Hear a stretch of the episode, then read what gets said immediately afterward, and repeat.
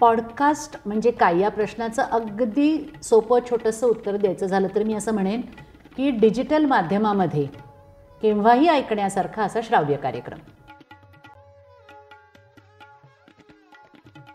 नमस्कार. श्रुतकीर्ती निर्मितीच्या पॉडकास्ट परिचय या पहिल्या भागात मी अंकिता तुमचं मनापासून स्वागत करते. या आधीच्या भागात आपण पॉडकास्ट हा शब्द पुष्कळ वेळा ऐकलाय. त्यामुळे ब्रॉडकास्टचा जुळा भाऊ वाटणारा हा प्रकार नेमका आहे तरी काय? हा प्रश्न आपल्या सगळ्यांच्याच मनात आहे. आणि आजच्या भागात आपण याच प्रश्नाचं उत्तर जाणून घेणार आहोत. प्रोफेसर डॉक्टर उज्ज्वला बर्वे आहेत माझ्याबरोबर. डॉक्टर उज्ज्वला बर्वे या माध्यमतज्ज्ञ आहेत. वृत्तपत्र टी व्ही आणि रेडिओ अशा तिन्ही माध्यमांमध्ये काम करण्याचा त्यांचा दांडगा अनुभव आहे. तर मॅम पॉडकास्ट म्हणजे नेमकं काय आणि त्याचं स्वरूप नेमकं कसं असतं? पॉडकास्ट म्हणजे काय? या प्रश्नाचं अगदी सोपं छोटंसं उत्तर द्यायचं झालं तर मी असं म्हणेन की डिजिटल माध्यमामध्ये केव्हाही ऐकण्यासारखा असा श्राव्य कार्यक्रम. पण हे अगदी थोडक्यात वर्णन झालं.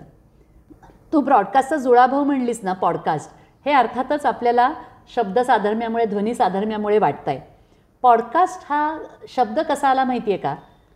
पूर्वी ॲपलवाल्यांची आयपॉड नावाची संगीत ऐकण्याची एक सुविधा होती म्हणजे एक साधन होतं. बरोबर. हां आणि पहिल्यांदा ॲपलवरनंच पॉडकास्ट सुरू झाले. म्हणजे अशा प्रकारचे श्राव्य कार्यक्रम ॲपलनी त्यांच्या आयपॉडवरून उपलब्ध करून दिले. ओ म्हणून म्हणून त्याला नाव दिलं पॉडकास्ट. अच्छा. पण तांत्रिकदृष्ट्या ह्याचं नाव खरं म्हणजे आपल्याला असं म्हणता येईल ऑडिओ ब्लॉग.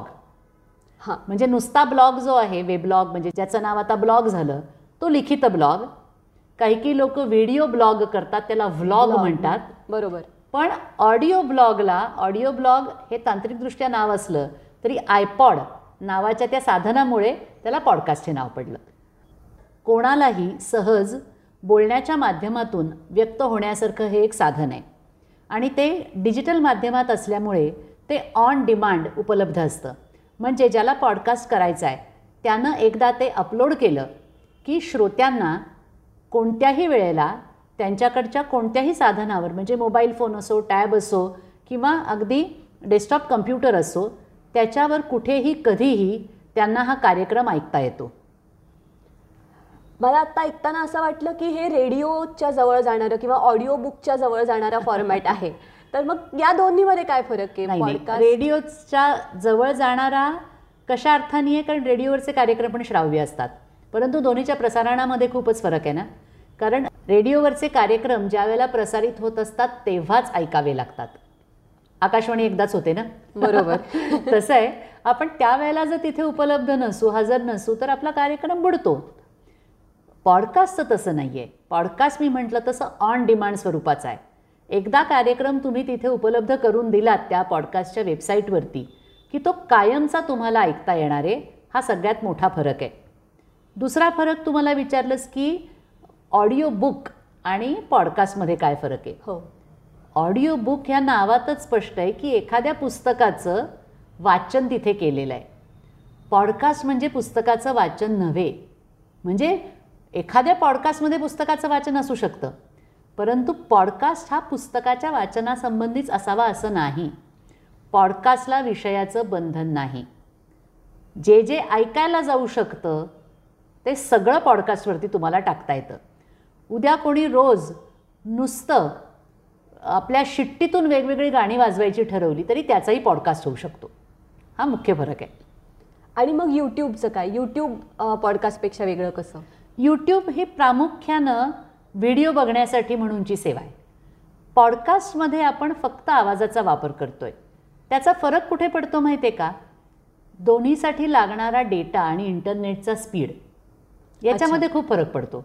कारण पॉडकास्ट हा फक्त श्राव्य स्वरूपात आवाजामध्ये असल्याने त्या फाईलचा साईज खूप कमी असतो. बरोबर. त्यामुळे इंटरनेट जरी फार तुमच्याकडे गतिमान नसलं किंवा तुमच्याकडे फार मोठा डेटा पॅक नसला तरीही तुम्हाला पॉडकास्ट सहज ऐकता येऊ शकतो. आणि दुसरी महत्त्वाची गोष्ट यूट्यूबवर जर व्हिडिओ तुम्ही टाकला तर तो बघावा लागतो ना. म्हणजे दुसरं काही काम करताना तुम्हाला यूट्यूबचा व्हिडिओ बघता येत नाही. अरे पॉडकास्ट तर इतका छान आहे की तुम्ही रस्त्याने सकाळी फिरायला निघालात तरी तुम्ही तुमचा तुमचा पॉडकास्ट ऐकू शकता गाडीत असला तरी ऐकू शकता. अगदी कुठेही बसलेला असलात तरी शांतपणे तुम्ही तुमचे पॉडकास्ट ऐकू शकता. बरोबर.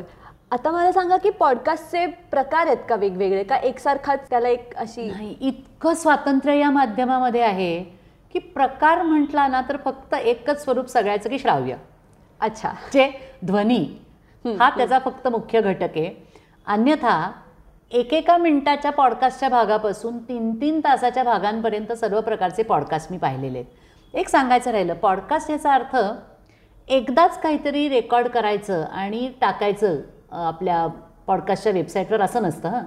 पॉडकास्ट याचा अर्थ एखादे काहीतरी एक मध्यवर्ती कल्पना घेऊन त्याच्याविषयी अनेक भागांमध्ये काही आशय सादर करणं. हा खरं मुख्य त्याचा भाग आहे. एकदाच मी माझं भाषण रेकॉर्ड केलं आणि टाकलं. तर त्याला पॉडकास्ट म्हणता येईल का? तांत्रिकदृष्ट्या येईल. पण आपण ज्या अर्थाने पॉडकास्टचा आज विचार करतो त्याच्यामध्ये एक सातत्य आहे. नियमितता आहे. त्याच्यातून लोकांना ते ऐकण्याची सवय लावणं आहे. आणि प्रत्येक भागातून त्यांना काहीतरी नवीन देणं आहे. आणि तो प्रत्येक भाग एक भाग म्हणून स्वयंपूर्ण किंवा स्वतंत्रपणे पूर्ण असेल. परंतु वेगवेगळे भाग एका पाठोपाठ एक ऐकले तर त्याच्यामधून एक मालिका तयार होईल आणि त्याच्यातून लोकांना अधिकाधिक माहिती त्या विषयाविषयी मिळू शकते. आणि एखादा पॉडकास्ट जर आता मी म्हटलं की मला एक पॉडकास्ट तयार करायचा आहे तर त्याची साधारण प्रक्रिया काय असते? मी सुरुवात केल्यापासून ते तो अपलोड होईपर्यंतची. सगळ्यात म्हणजे कल्पना सुचली पाहिजे विषय सुचला पाहिजे. अरे आपल्याला कशाविषयी पॉडकास्ट तयार करायचा आहे हा महत्त्वाचा प्रश्न आहे. ते एकदा तुमच्या डोक्यात आलं आणि खरोखरी हं कशाही बद्दल पॉडकास्ट करता येतो परंतु पॉडकास्टचा खरोखर उपयोग कोणाला होतो? तर एखाद्या क्षेत्रातल्या तज्ज्ञाला. आपल्या क्षेत्राविषयी सर्वसामान्यांना माहिती द्यायला बरोबर. किंवा एका विशिष्ट श्रोतावर्गाला सुद्धा माहिती द्यायला उपयोग होतो. म्हणजे आपण एखाद्या व्यवसायाचं उदाहरण घेऊया. काय सुचवशील? एखादा व्यवसाय कुठला सुचवशील? अ, माझा प्रिंटिंगचा बिझनेस आहे. हां फारच छान. समजा तुझा प्रिंटिंगचा बिझनेस आहे. तर प्रिंटिंगचा बिझनेस तुम्ही करत असताच पण त्याचबरोबर आपल्या ग्राहकांचं प्रबोधन होणं पण खूप आवश्यक असतं. कारण अनेकदा प्रिंटिंगच्या व्यवसायाविषयीच्या खुब्या लोकांना माहिती नसतात. बरोबर. किंवा चांगलं प्रिंटिंग करून देणारी व्यक्ती कशी शोधायची? प्रिंटर कशा कशाचे पैसे आकारतात. हां प्रिंटरने आपल्याला काही सल्ला विचारला हो तुम्हाला कशा प्रकारचा कागद हवा तर आपल्याला काय माहिती असणार? त्यामुळे प्रिंटिंग ह्या क्षेत्रातला एखादा तज्ज्ञ त्याविषयी पॉडकास्ट करू शकतो आणि मग छोट्या छोट्या भागांमधून तो लोकांना आवश्यक असलेली ही माहिती देऊ शकतो. त्याच्यातून दोन उद्देश साध्य होतात. एक तर लोकांना प्रिंटिंगविषयी माहिती कळते कारण व्यावसायिक म्हणून आपली एक जबाबदारी असते आपल्या व्यवसायाविषयी शास्त्रशुद्ध आणि खरी माहिती लोकांपर्यंत पोहोचवणं. बरोबर. आणि दुसरा असा फायदा होतो की जी व्यक्ती इतक्या अधिकारवाणीने सांगते आहे तिच्याकडून आपल्याला चांगलं काम नक्की करून मिळू शकणार असा विश्वास श्रोत्याच्या मनात निर्माण होतो. आणि असे श्रोते मग तुमच्याकडे प्रिंटिंगचं काम घेऊन येण्याची शक्यता पण जास्त असते. खरे असे दुहेरी फायदे आहेत. आपण प्रक्रियेबद्दल बोलत होतो की तुम्ही आधी म्हणालात की. कल्पना आणि त्याच्यानंतर बरोबर आहे. तर मग आपली कल्पना ठरली की माझा प्रिंटिंगचा व्यवसाय आहे आणि मी एकूणच प्रिंटिंग ह्या सगळ्या प्रक्रियेविषयी बोलणार आहे जे सर्वसामान्यांना कळेल. सर्वसामान्यांना म्हणजे जे प्रिंटिंगचं काम घेऊन माझ्याकडे येण्याची शक्यता आहे अशा सगळ्यांना कळेल. मग माझ्या डोक्यामध्ये एक साधारण आराखडा तयार व्हायला पाहिजे. की मी हे सगळं एकाच भागामध्ये सांगून टाकणार आहे का? तर मी म्हटलं तसं पॉडकास्ट एकाच भागाचा असू नये. बरोबर. कारण ना फार प्रदीर्घ काहीतरी एखादा श्राव्य कार्यक्रम ऐकायला लोकांना आवडत नाही तेवढा वेळही नसतो. हो. म्हणून साधारण एक वीस ते तीस मिनिटांचे भाग जास्ती लोकप्रिय होतात असाही अनुभव आहे. म्हणजे मग माझ्या या विषयाचे उपविषय किती पडतात. मी कुठून सुरुवात करायला पाहिजे? हे पहिल्यांदा आपल्याला ठरवायला लागतं. मग मी हे कशा पद्धतीनं सांगणार आहे? त्याचा रूपबंध त्याचा फॉर्मॅट मी एकट्याने माहिती देणार आहे का. का मी कोणाची मुलाखत घेणार आहे? का ह्याच्यामध्ये चर्चा घडवून आणता येईल? का मी एखादा काल्पनिक संवाद लिहून घेणार आहे? हां आपण बऱ्याचदा. अशा प्रकारचे कार्यक्रम ऐकतो. बरोबर. प्रबोधनपर कार्यक्रम बऱ्याचदा तसे असतात. की अरे मला प्रश्न पडलाय मी काय रे करू?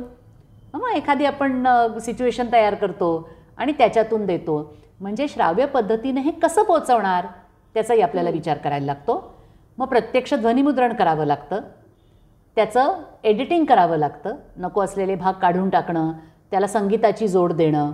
आणि मग पॉडकास्ट जिथून होस्ट करायचा असतो अशा एखाद्या होस्टिंग साईटवर आपल्याला रजिस्टर करून मग आपल्या पॉडकास्टला कारण आपल्याला लोकांना जेव्हा मोबाईलवर किंवा लॅपटॉपवर आपला पॉडकास्ट दिसणार हां. त्याला एक काहीतरी दृश्य स्वरूप पाहिजे म्हणजे एक छोटंसं कव्हर तयार करायला लागतं. बरोबर. आणि मग तो होस्ट करायला लागतो आणि वेगवेगळ्या पॉडकास्ट डिरेक्टरीज असतात.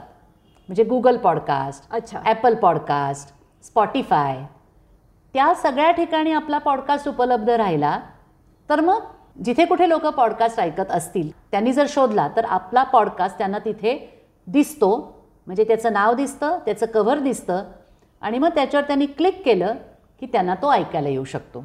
हे मी अगदी थोडक्यात आणि सोप्या शब्दात सांगायचा प्रयत्न केला आहे आता तुम्ही म्हणालात तसं की पॉडकास्ट एकाच भागाचा असू नये त्यामुळे आपल्यालाही याच्याबद्दल अजून खूप जास्त जाणून घ्यायचं आहे पण आजच्या भागातनं आपण ज्याला मगाशी जुळा भाऊ म्हणालो ब्रॉडकास्टचा तो आता आपल्याला थोडा थोडा आपल्यासारखा वाटायला लागलाय अशी मला खात्री आहे. पुढच्या भागात आपण जाणून घेणार आहोत की पॉडकास्टच्या क्षेत्रामध्ये जगात काय चालू आहे आणि भारतात काय चालू आहे. कारण आधीच्या भागातही असा उल्लेख आला की हे नवं माध्यम आहे आणि ज्यात खूप काम करता येतं आहे आणि केलं जातं आहे असं हे माध्यम आहे. तर पुढच्या भागात आपण पॉडकास्टबद्दल जागतिक दृष्टीने आणि भारताच्या दृष्टीने जाणून घेणार आहोत. तोपर्यंत नमस्कार.